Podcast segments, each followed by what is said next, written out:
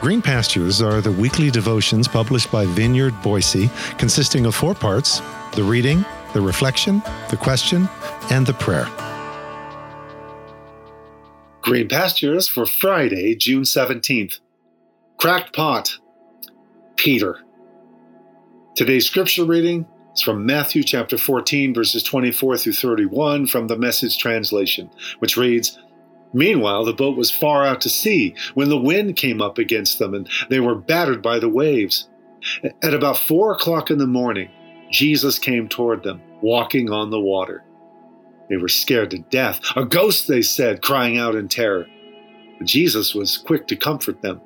Courage! It's me! Don't be afraid. Peter, suddenly bold, said, Master, if it's really you, call me to come to you on the water. He said, Come ahead. Jumping out of the boat, Peter walked on the water to Jesus.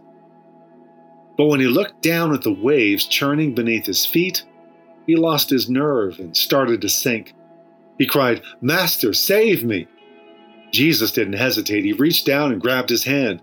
Then he said, Faint heart, what got into you?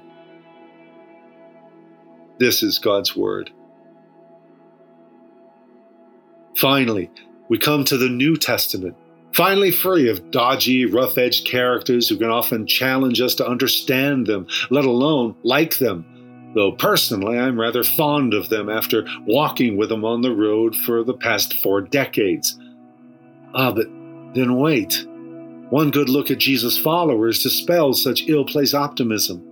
In a lot of ways, these characters are even more pathetic. At least Elijah managed to take off heads with his sword. Peter could only manage to nick an ear. And his and his nets were always coming up empty. So how fitting that we now enter into the case study of Peter, the Jesus follower about whom we know the most, and therefore the Jesus follower whose flaws we know the most. The rest of Jesus' crew are no about quite happy to ride out the journey through history with their stories and flaws hidden behind Peter's spotlighted performance. And this stroll upon the water presents us with a glorious display of the crackpot that was Peter. Though please note that despite all else that might be said about Peter, he still remains the only other human on record to have successfully walked on water. Just saying. So, yes, you can reread Matthew's telling of the story of Peter's walking on the water ever so briefly but successfully.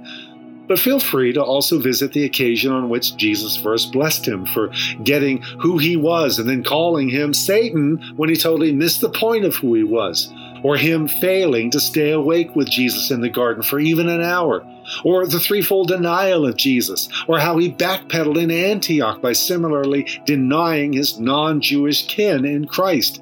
Hello again, Galatians. All right, take your pick. And then give this statement made by Paul a listen and see how Peter so gloriously embodies the reality of his assertion to the ever proud and image conscious Corinthians in his first letter to them. This would be specifically 1 Corinthians 1 26 to 31. Take a good look, friends, at who you were. Okay, take a good look, friends, at who you were when you got called into this life. I don't see many of the brightest and the best among you, not many influential, not many from high society families. Isn't it obvious that God deliberately chose men and women that the culture overlooks and exploits and abuses? Chose these nobodies to expose the hollow pretensions of the somebodies that makes it quite clear that none of you can get by with blowing your own horn before God. Everything that we have, right thinking and right living, a clean slate and a fresh start, comes from God by way of Jesus Christ. And that's why we have the saying if you're going to blow a horn, blow a trumpet for God. Now, pause for a moment of personal reflection and prayer. How do you most see yourself reflected in Peter? How readily do you think you would have been right behind him as he climbed out of that boat to come to Jesus on the water? What if you found yourself, like Peter, stepping out in faith only to drop like a stone when you were distracted by the voices and circumstances that insist you couldn't do it? What do you learn about Jesus and how he responded to Peter's failure or failures? What hope does this hold out for you? Lord, Make me a container that's useful in your house, present when needed, not pining when not, not seeking the grand entrance, the high service, the thunderous ovation, the big payoff, but also cracked, and sometimes amply so. Useful, Lord, let me be to the least of these in your house. Just remind me today that often you shine the brightest and pour out the whitest through the flaws in me that I wish to hide.